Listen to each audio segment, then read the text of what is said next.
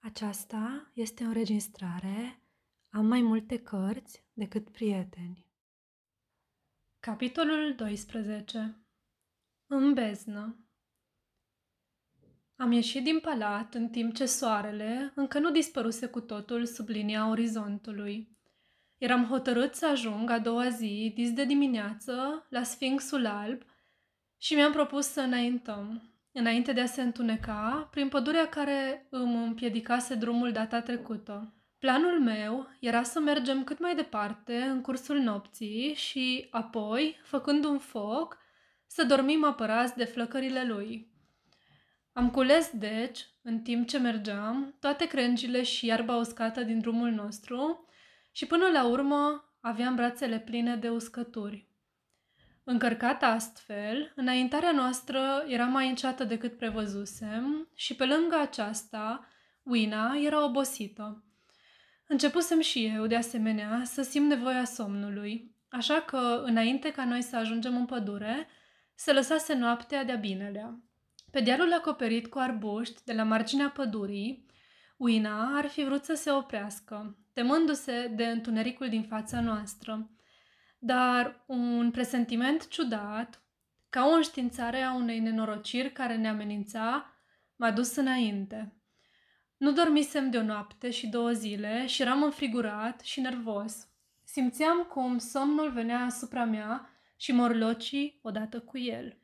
În timp ce șovoiam, am zărit, nelămurit, printre tufișurile negre din spatele nostru, trei forme ghemuite.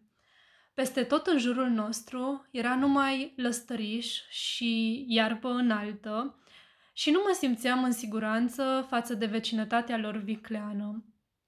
Pădurea, calculasem eu, avea ceva mai puțin de o milă lățime. Dacă am putea să trecem prin ea până la coasta goală a dealului, acolo, credeam, era un loc foarte sigur pentru odihnă. M-am gândit că voi izbuti să-mi luminez drumul prin pădure cu chibriturile și cu camforul. Și, totuși, era limpede că, dacă voiam să-mi luminez drumul cu chibrituri, trebuia să abandonez lemnele de foc și cam fără voie le-am lăsat jos. Și atunci mi-a venit ideea că, aprizându-le, i-aș ului pe prietenii noștri din spate. Urma să descoper, nu peste mult timp, nebunia atroce a acestui procedeu. Dar eu m-am gândit uh, decât că era un... Eu nu m-am gândit decât că era un mod ingenios de a ne acoperi retragerea. Nu știu dacă v-ați gândit vreodată ce lucru rar trebuie să fie focul în absența omului și într-o climă temperată. Căldura soarelui este rareori destul de puternică pentru a aprinde arborii chiar dacă este concentrată de picăturile de rouă, cum se întâmplă câteodată în regiunile tropicale. Trăsnetul poate crăpa și negri copacii, dar rare ori dă naștere unor incendii. Vegetația putrezită poate uneori să ardă înfundat din cauza căldurii ei de fermentație, dar rare ori este cuprinsă de flăcări. În decăderea de acum, de asemenea, arta de a face focul fusese uitată pe pământ.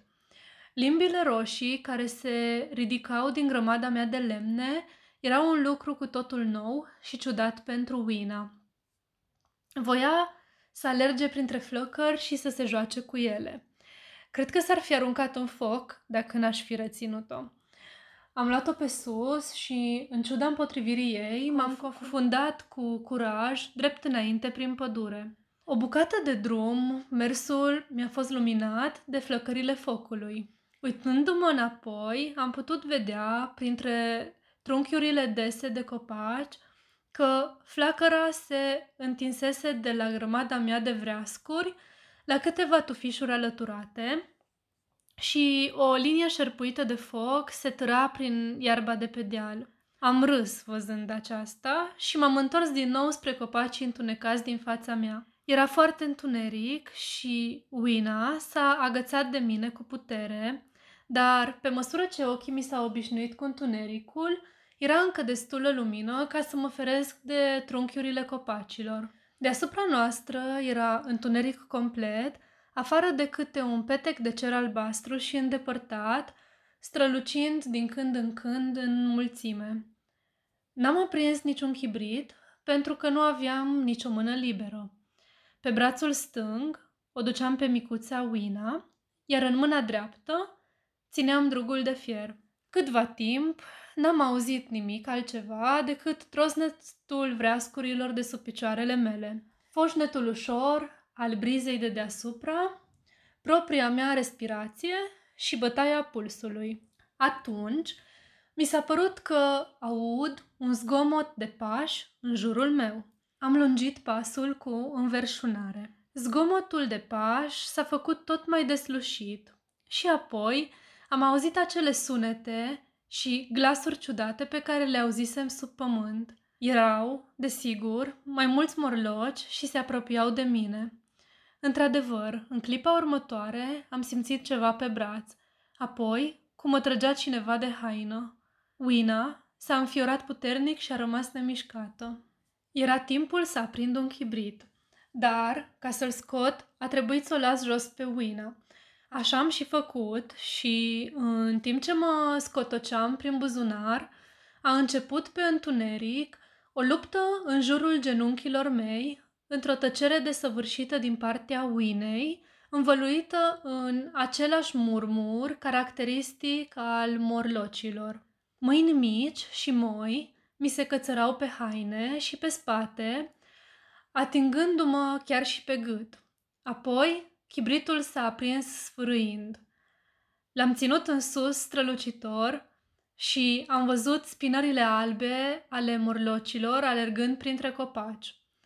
Am luat în grabă un bulgăre de camfor din buzunar și m-am pregătit să-l aprind de îndată ce chibritul se va consuma. Apoi am privit la Wina. Zăcea pe jos, agățată de picioarele mele, complet nemișcată, cu fața la pământ. Pătruns de o teamă bruscă, m-am aplecat spre ea. Părea că abia mai respiră. Am aprins bucata de camfor și am aruncat-o pe pământ și, în timp ce pocnea și strălucea și gonea morlocii și umbrele, am îngenunchiat și am ridicat-o pe uina de jos. Toată pădurea era plină de mișcarea și murmurul unei mari mulțimi. Se părea că Uina leșinase. Am pus-o cu grijă pe umăr și m-am ridicat să îmi continui drumul. Și atunci mi-am dat seama de un lucru îngrozitor. Aprinzând chibriturile, lăsând-o și ridicând-o pe Uina, m-am răsucit în jur de mai multe ori și nu mai aveam nici cea mai slabă idee asupra direcției pe care trebuia să merg. Tot ce știam era că, parcă, mă îndreptam din nou spre palatul de porțelan verde. M-a trecut o sudoare rece. Trebuia să hotărăsc repede ce am de făcut. M-am hotărât să aprind un foc și să ne așezăm tabăra acolo unde ne aflam. Am rezemat-o pe Wina, încă nemișcată, jos, pe un trunchi acoperit de iarbă și, în mare grabă, în timp ce prima bucată de camfor se consuma, am început să adun bețe și frunze. Din loc în loc, din întunericul din jurul meu, ochii morlocilor străluceau ca niște rubine. Camforul licări și s-a stins. Am aprins un chibrit și, în acest timp, două forme albe, care se apropiaseră de Wina, au fugit în grabă. Una dintre ele era atât de orbită de lumină, încât a dat drept peste mine și am simțit oasele trosnind sub lovitura pumnului meu. A scos un urlet de groază, s-a împleticit puțin și a căzut jos. Am mai aprins o bucată de camfor și am continuat să-mi pregătesc focul. Mi-am dat seama cât de uscat era frunzișul de deasupra mea, căci de când venisem cu mașina timpului, cam de o săptămână, nu căzuse nicio ploaie, așa că, în loc să mă aplec printre copaci, după crengi uscate, am început să sar și să trag în jos ramurile. În curând, aveam un foc cu fum înecăcios, făcut din lemne verzi și bețe uscate, așa că puteam să-mi economisesc camforul. M-am uh, tras spre locul unde rămăsese Wina, lângă măciuca mea de fier. Am încercat tot ce știam pentru a readuce la viață, dar ea zăcea ca moartă. N-am putut nici măcar să-mi dau seama dacă mai respira sau nu. Acum, fumul focului mă învăluia și mă moleșa. Pe lângă aceasta și vaporii de camfor pluteau în aer. Focul nu mai avea nevoie să fie alimentat timp de vreo oră. Mă simțeam foarte obosit după efortul făcut și m-am așezat jos. Pădurea era plină, de asemenea, de un murmur adormitor pe care nu puteam, nu-l puteam înțelege. Mi s-a părut doar că mi-a căzut capul în piept și atunci am deschis ochii. Totul era în întuneric și morlocii își plimbau mâinile pe mine. Scuturându-mă de degetele lor agățătoare, am căutat grăbit în buzunare cutia de chibrituri și cutia dispăruse. Apoi, morlocii au tăbărât din nou asupra mea. Într-o clipă, mi-am dat seama ce se petrecuse. Adormisem și focul se stinsese și acum o amărăciune de moarte mă năpădi. Pădurea era plină de mirosul lemnelor arse. Am fost apucat de gât, de păr, de brațe și trântit jos. Simțeam cu o groază de nedescris toate aceste creaturi moi, îngrămădite în întuneric deasupra mea. Mă simțeam ca și cum aș fi fost prins într-o monstruoasă pânză de păianjen. Eram copleșit și m-am prăbușit. Am simțit uh, niște dinți mici înfingându-mi se în gâtlej. M-am rostogolit și am dat cu mâna peste drugul meu de fier. Asta mi-a dat putere. Am făcut o sforțare să mă scol, scuturând de pe mine șobolanii omenești și ținând strâns drugul. Am lovit într-acolo unde socoteam că trebuie să fie fețele lor. Simțeam din plin carnea și oasele cedând sub loviturile mele și pentru un moment eram liber. M-a cuprins acea exaltare ciudată care se pare că însoțește adesea o luptă grea. Știam că atât eu cât și Wina eram pierduți, dar eram hotărât să-i fac pe morloci să-și plătească scump hrana. Mi-am lipit spatele de un copac, învârtind drugul de fier în fața mea. Întreaga pădure era plină de mișcare și de strigătele lor. A trecut un minut. Vocile lor păreau din ce în ce mai excitate și mișcările lor deveneau mai repezi. Și totuși, niciunul nu se apropia. Ședeam privind în întuneric. Apoi, deodată mi-a revenit speranța. Dar dacă morlocilor le era frică... Și, chiar în clipa aceea, s-a produs un fapt curios. Întunericul părea că devine luminos – am început să disting foarte nedeslușit morlocii în jurul meu. Tremurau dobărâți la picioarele mele. Apoi am recunoscut cu surprindere și, nevenindu-mi a crede ochilor, că toți ceilalți alergau într-un puhoi neîntunecat, drept înainte în pădure. Spinările lor nu mai păreau albe, ci roșii, în, în timp ce îi priveam cu gura căscată, o mică scânteie a plutit de-a curmezișul unui petec de cer înstelat, printre ramuri, și a dispărut. Și atunci am înțeles mirosul de lemn ars. Murmurul somnoros care acum creștea într-un vuiet puternic, lumina roșie și fuga morlocilor. Ieșind de după copacul lângă care mă adăposteam și privind îndărât, am văzut, printre trunchiurile negre ale copacilor apropiați, flăcările pădurii cuprinse de foc. Era primul foc pe care l prinsesem și care venea acum după mine. Am căutat-o pe Uina, dar acum nu mai era nicăieri. Sfârâitul și trosnetul din spatele nostru, pocnetul exploziv pe care îl făcea fiecare copac cuprins de flăcări, nu-mi lăsau mult timp de gândire. Ținând strâns drugul de fier, m-am luat după morloci. Era o urmărire strânsă. Odată flăcările au izbucnit atât de iute în dreapta mea, în timp ce fugeam, încât m-au înconjurat și am fost nevoit să fug spre stânga. Dar în cele din urmă am ieșit într-un mic luminiș și în aceeași clipă un morloc a dat peste mine, m-a ocolit și s-a năpustit de-a dreptul în flăcări. Și atunci mi-a fost dat să văd luc- lucrul cel mai ciudat și mai oribil, cred, din toate câte am văzut în acea epocă a viitorului. Tot spațiul din jur era luminat ca ziua de lumina focului. În centru era o movilă în vârful căreia fumega un păducel pârjolit. Dincolo de moviliță era un alt braț al pădurii aprinse și limbile galbene care se înălțau din copaci se răsuceau, încercuind complet spațiul cu un zid de flăcări. Pe povârniș erau vreo 30 sau 40 de morloci, orbiți de lumină și căldură, bâșbâind încoace și încolo, dând unii peste alții în zăpăceala care îi cuprinsese. La început nu mi-am dat seama că erau orbiți și loviam furios în ei cu drugul de câte ori se apropiau de mine, într-o frică desperată, omorând unul și schilodind alți câțiva.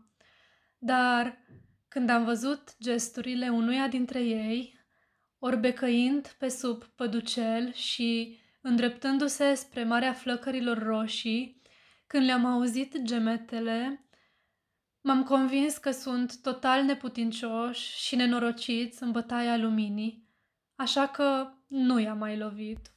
Și, totuși, din când în când, câte unul se repezea drept spre mine și asta mă făcea să mă dau repede la o parte din drumul lui, tremurând tot de groază. La un moment dat, flăcările s-au potolit și mi-a fost teamă că acele creaturi ticăloase vor putea din nou să mă vadă. M-am gândit chiar să le iau înainte și să încep eu lupta, omorând câțiva dintre ei. Dar focul a izbucnit cu o nouă putere și am rămas locului. Am umblat printre ei, de-a lungul dealului, ocolindu-i, căutând vreo urmă de Winnie. Dar Wina nu mai era nicăieri. În cele din urmă m-am așezat jos, pe vârful movilei, privind strania și neverosimila vecinătate a ființelor orbite care dibuiau în toate părțile, chemi, chemându-se între ele cu sunete neînțelese atunci când lumina focului cădea asupra lor. Trâmbe răsucite de fum se ridicau spre cer și, prin câte o spărtură a acestor perdele roșii, sclipeau stelele îndepărtate, ca și cum ar fi aparținut altui univers. Doi sau trei morloci au dat, buimăciți, peste mine și eu i-am îndepărtat cu lovituri de pumni, tremurând în timp ce îi loveam. Am fost convins, cea mai mare parte a nopții, că totul era un coșmar. M-am mușcat și am țipat într-o sălbatică dorință de a mă trezi. Am izbit pământul cu mâinile, m-am ridicat și m-am așezat iar jos. Am rătăcit de colo până colo și iar m-am așezat jos. Apoi am început să mă frec la ochi și să-l rog pe Dumnezeu să mă trezească din coșmar. De trei ore am văzut cum niște morloci își lăsau capul în jos, într-un fel de agonie și se aruncau în desișul flăcărilor. Dar, în cele din urmă, deasupra focului roșu care se mai potolise, deasupra valurilor negre de fum și a cioturilor de copaci, albite de cenușă și negrite de fum, deasupra acestor ființe fantomatice, al căror număr se tot împuțina, s-a revărsat lumina albă a zilei. Am căutat din nou, dar n-am găsit nicio urmă a Winei. Era evident că morlocii lăsaseră micul ei trup în pădure. Nici nu pot să vă spun cât de mult mă ușura gândul că scăpase astfel de soarta îngrozitoare căreia era hărăzită. Când m-am gândit la aceasta, era cât pe aci să încep un masacru al nevolnicelor spurcăciuni din jurul meu, dar m-am abținut. Movila, v-am mai spus, era ca un fel de insulă în pădure. De pe vârful ei puteam acum să disting, printr-un nor de fum, palatul de porțelan verde și astfel am putut să-mi dau seama de direcția în care se găsea Sfinxul Alb. Și astfel, lăsându-i pe acești blestemați să alerge mai departe de colo-colo, gemând, în timp ce în jur se lumina tot mai de ziua, mi-am înfășurat cu iarbă tălpile picioarelor și, prin cenușa fumegândă și printre cioturile de copaci, în care jăratecul încă mai mocnea, am pornit, școpătând, către ascunzătoarea mașinii timpului. Mergeam încet, căci eram aproape stors de oboseală și pe deasupra mai și șchiopătam. Mă stăpânea o durere cumplită pentru moartea oribilă a micuței Wina, a cărei nenorocire mă copleșa.